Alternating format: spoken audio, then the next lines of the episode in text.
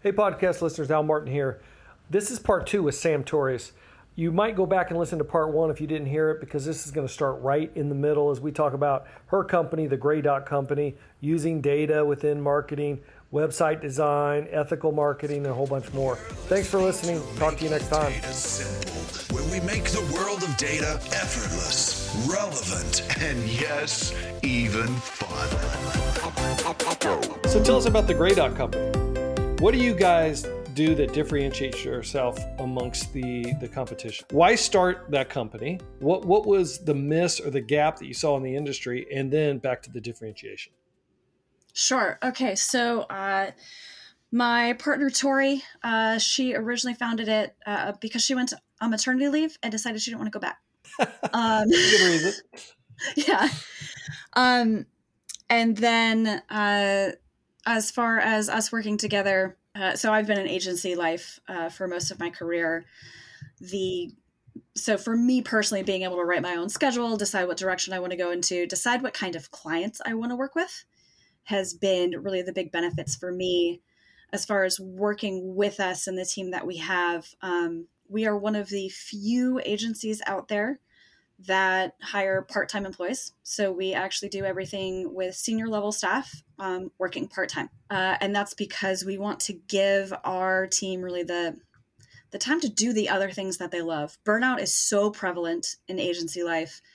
Um, and what we were running into is we would have colleagues who are super talented at what they do, but maybe they need to go, they need to have the bandwidth to take care of an ill parent mm-hmm. or they just became parents themselves. And so giving people the space to still hone their craft and perform really what, uh, you know, I think is a God given gift for some of like my, my team. I, I can't speak highly of them enough.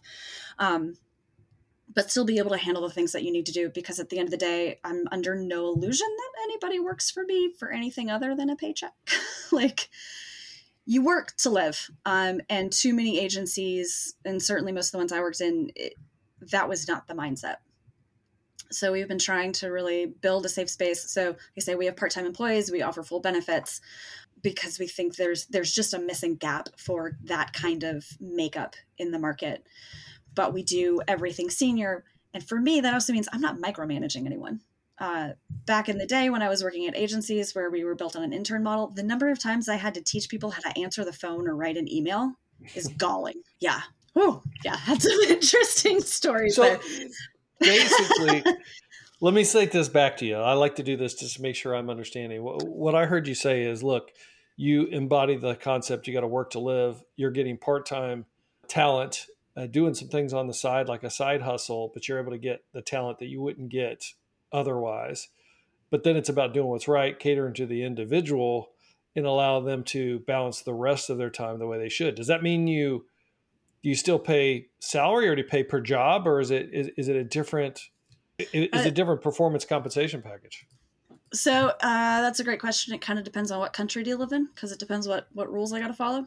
Um, mm-hmm. For our U.S. employees, they're all paid salary, mm-hmm. uh, and they get paid overtime if they go over their their part time hours and benefits packages same thing those those change from country to country because they have to um, so that yes that's a big part of it of trying to build a flexible marketing agency and like you said it it enables us to get that top talent that you know for example one of the best people in content marketing i've ever met he was going to completely quit the industry because he needed to take care of his dad who's fighting mm-hmm. cancer mm-hmm. it's mm-hmm. like no let me do this so you can pay your bills and you can still take care of what you need to do.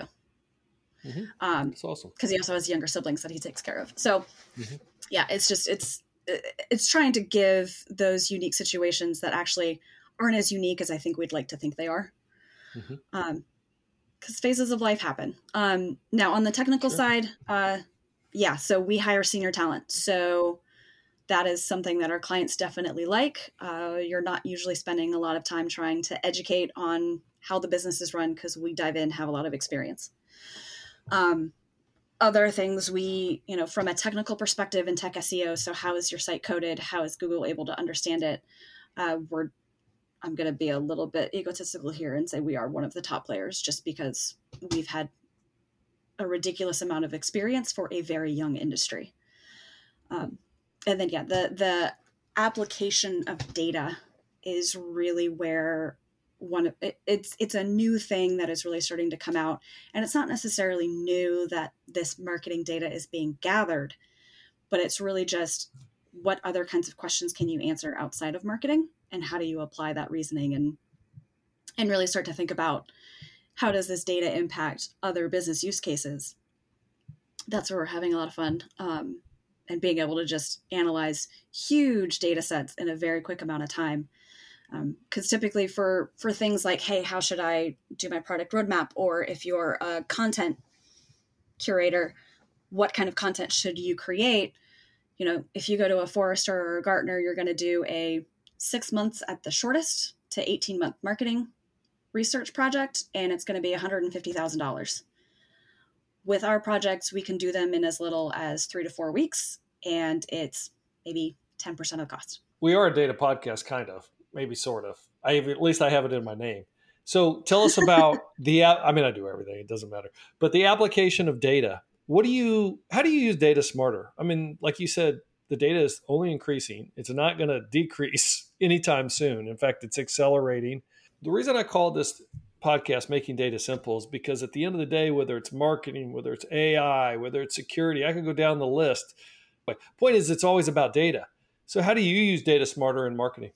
Unfortunately, a lot of people come to us and they're trying to figure out why things aren't tracking correctly, or we start looking at their data set, like their first party data from their website, or just various marketing campaigns, and it's broken. Um, so, a lot of time I do spend uh, a considerable amount of time just validating is the data you're gathering actually valid? Does it have integrity? But they always um, probably come on and say yes, don't they? I mean, in some sense, they know they got a problem, but do they want to admit they have a problem, really? Because you're going to tell them, hey, it's broken. We need to fix uh, it. So I'd say probably about 70% of like brand new clients, uh, if they're coming to us with data questions, it's because they know something's broken. Okay. Um, the other times, yeah, I've definitely had some difficult calls where I'm like, hey, so the last two years of data that you've been gathering, it's not right. Um, yeah, so definitely had a few of those. Um, then after that, we start putting together, you know, if we're dealing with, you know, still trying to figure out what data is important to track, because what you were talking about, the data that's available is huge. There's a lot to it. So we'll work with our clients to really figure out all right, who are the stakeholders? What are the questions you're typically being asked and need to have answers to so that we can get your data ecosystem kind of running smoothly and you're getting what you need in a timely manner. Then you flip to the other side, which is going to be more of this research. Um, and that's where we typically, like I say, there's a question or there's some kind of business proposition or value that they want to understand, they want to quantify. It's the same kind of reasons why a company would go to a Forrester to start a market research project. So when that happens, based on the question, based on the industry, is where we really start to identify what data sets are available to us to start to crawl. So again, I'm looking at TikTok, YouTube, Reddit, LinkedIn, Twitter, X, whatever. I'm still going to call it Twitter. I, whatever. Yeah. Um, he, he's trying to screw oh. up that company, isn't he? Keep oh, going. so bad. Yeah, I saw a meme this morning of like the it's just LinkedIn watching what's happening. Like, okay, like, I'm, I'm into this. yeah. Um. So from there we identify, and like even times where we've talked about you know doing things in the culinary space, crawling OpenTable, figuring out what restaurants get booked the fastest, things like that. Um, all of that data is really there, so we'll start to really figure out, and then and then, like I said, you gather the data, we'll do machine learning, try to sort through the nonsense to get to the gold as much as possible. Um, so then you start really digging into data science. Um, I will say we are not as advanced as if you were to go to an actual like data science team. So I'm not going mm-hmm. to insult my friends who are data scientists and they're like, you have no idea what you're talking about. Okay. okay. Um, but um, we are able to really start to quantify, qualify those things so that you can make better decisions and like I say, it's it's really about taking that marketing data, the things that are, have been available to marketing teams for over a decade. It's just never gotten across the aisle to product or to sales or, you know, to really engineering. Like those things just haven't sunk through the rest of the organization yet, and that's what we're trying to accomplish. Why not get some data scientists on payroll and do it yourself? I'm trying. You're trying today? Okay, yeah, I'm working on.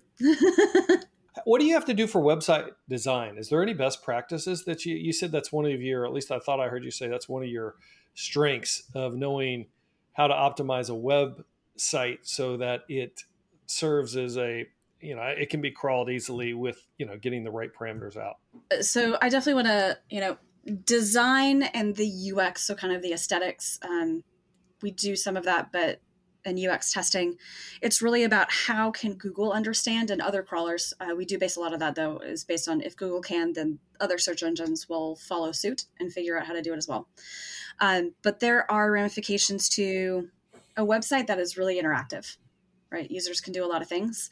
Uh, it's usually built with a lot of JavaScript, which also means it's much harder for Google to understand. Uh, so that's really where we. So hold on, in. the website's better itself, but to crawl the website is more difficult. Correct. Is that what you're saying? Huh. Yes. Okay. Yeah. So, because uh, basically, if it's not just straight HTML and CSS, which you know, mm-hmm think about any of your websites from 1997. I miss frames, not really, but um, um, you know, HTML is really easy for search engines to understand. Like the text is in there, the links are in there.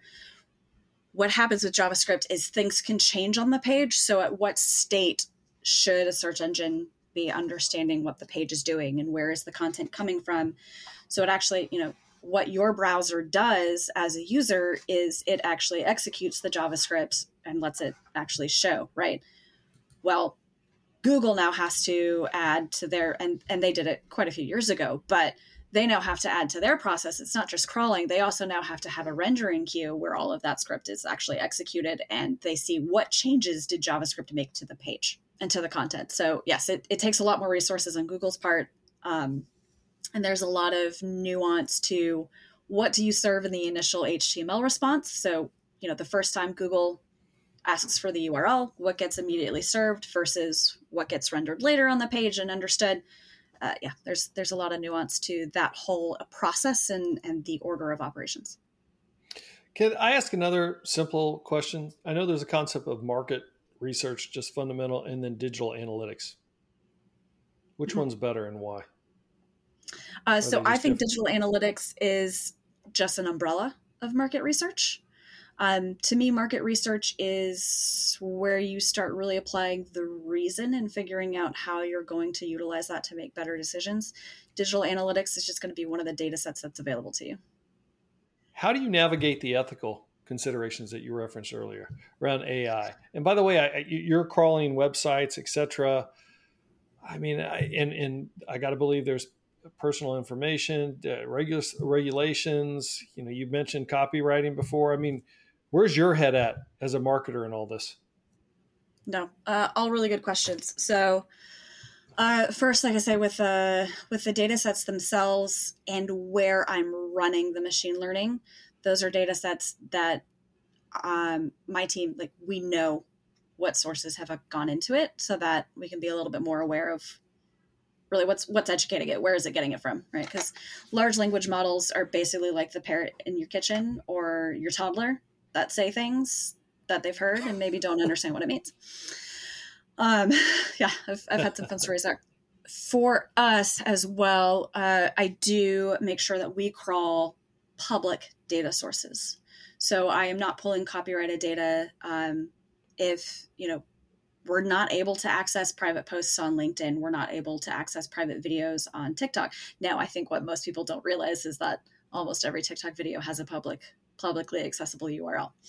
Um, yeah, so that's kind of terrifying. But yes, uh, yeah, we're we're going after and making sure we're doing that. Um, yeah, we we refuse to crawl Facebook and Instagram uh, because I don't agree with their privacy policies. That's just my own personal choice and what um and thankfully tori gives me the bandwidth uh to get like together we've decided that that's what we're going to do um uh, Makes sense. Th- those got, are just you, a few of the ways what is the biggest surprise perhaps that listeners would would think about that you've learned around marketing that they probably don't even consider honestly it's something as simple as the amount of information that I can build around the public just based on what keywords they type into Google.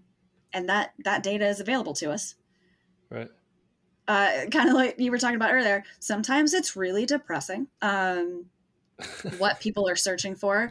Uh, also, I have no faith in humanity for spelling. Uh, but uh, even with autocorrect, um, but I think just how much you can learn about people. Like one of my favorite stories about this is when you look at um because here's here's the premise we don't lie to google we search whatever we want and even if you're doing it in incognito sure it's not being attributed back to your user as far as google's telling us but it still gets logged as a search so I think about when I was a new mom, the number of embarrassing things I would type into Google, but I would never bring up with my friends. Like it's just those types of things. Google is a place where we can get that honest user. You get the facts, is what you're saying. You get the facts. Yes. Pe- people don't do what they say they're doing, but no, yeah, they really don't. so, anyways, yeah. So that's one of my favorite anecdotes. Not depending on the audience, I can't always tell it. Um, well, we'll see what we can do about this podcast. Podcast that's interesting. Look, but you know what? What does scare me, kind of to your point, is uh, I went to a seminar one time, and yeah, some like by example, I'm going to butcher this, but by example, somebody had said, "Hey, I'm going to go to get some new tires or something." By that one little like tweet, you could make all these connections, and you could say, "Yeah." she's going to go get uh, tires, but then she's going to get her hair done di- uh, directly after. Then she's going to meet X number of people, of friends, and she won't be back home for like uh, four hours. I mean, you could put it all together because there's so many other people were tweeting that connected to her tweet, and then on Facebook and all this other stuff, and you know, flash back to me in the audience, and my mouth was like, "Oh my god." quit using social media. you know, I was like, oh, I am I am scared to death now. I I feel it. I have TikTok on a separate device that I only boot it up when I'm going to like we have to get on TikTok for work stuff. Um, I use a VPN and then like I turn it off because I'm like I'm I don't want to give all my information to TikTok. It is scary how much information. But, you, but you're, but aren't you like the exception? Because I see, particularly the younger you are, nobody cares. They're just sharing all this stuff, and I think you know, particularly if they get incentives for sharing data, like you could be on a telecom like a provider, and they say, "Hey, your bill's 150, but if you allow us to take your data, we'll only charge you 100." I see people signing up for that. Yeah, no problem. I don't care. It saves me 50 bucks a month. No problem. But meanwhile, I'm like, wow, that's crazy. Yeah, for me, and, and with TikTok, it's really just because TikTok is owned by the Chinese government, um, yeah. which I have no problem with. Like, I, I just, uh, whether the world is ruled by private corporations or governments is a debate for another day because uh, we look at the power that Google has. Um, but yeah, it's more about just knowing where my data is going is where I get a little like mm, maybe not. But I mean, yeah, Google knows everything about me. It's alarming. Um, and honestly, by the time I figured it out, I was like, well, they already know. Well, I think that's so. well, most people are just like, well, it's it's already over, it's already out there. But I did have a buddy that uh, was on TikTok. I I kept telling him, you know, hey, look, that stuff is going everywhere. In fact, you don't even know where it's going. And he finally quit it. Now he's, but now he's on Instagram. So I don't know what's better. he's doing the same stuff. It's like going through Instagram. Anyway, doesn't matter. Hey, thank no. you for being here. Anything we didn't hit on that you would have liked to have chatted about? Uh, I would just say with AI tools, uh, I think you know you you mentioned it earlier. I talked about a lot of the limitations. I I am very excited by them. I think there's a lot of room for growth, and I'm excited to see where we take where the technology takes us next. And it's almost like a dot com bust version two, just accelerated even more. So it's exciting, but I would urge businesses, marketers, uh, use them with care and make sure you know it's not time to replace entire teams yet because they still need a lot of work and they need a lot of training. Hundred percent. Where can folks reach you, and where can they uh, reach your company, the Gray Dot Company? Sure.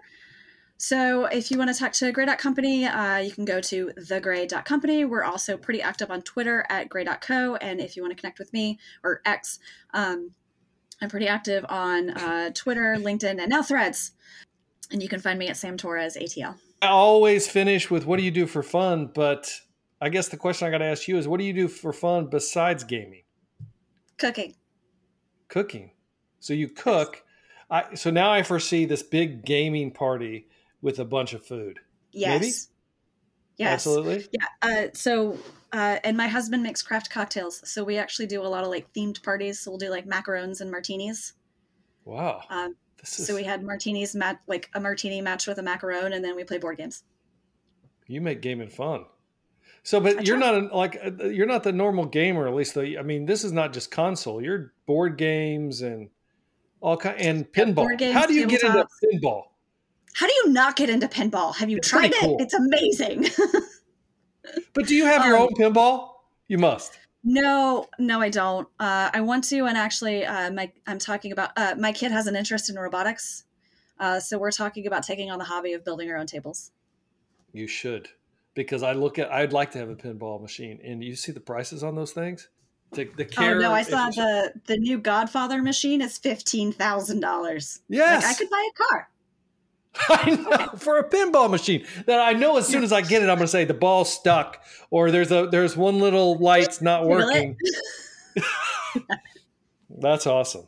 The the gamer. So everybody, uh, the gamer of all time, Sam Torres. th- Thank you for being here. I greatly appreciate it. Uh, you're a, Thank a lot of fun to talk to. You as well. Thanks for having me. I appreciate it. You bet. Podcast listeners, hit me on Al Martin, talksdata at gmail.com. Love to hear from you. I'll see you on the podcast. Later.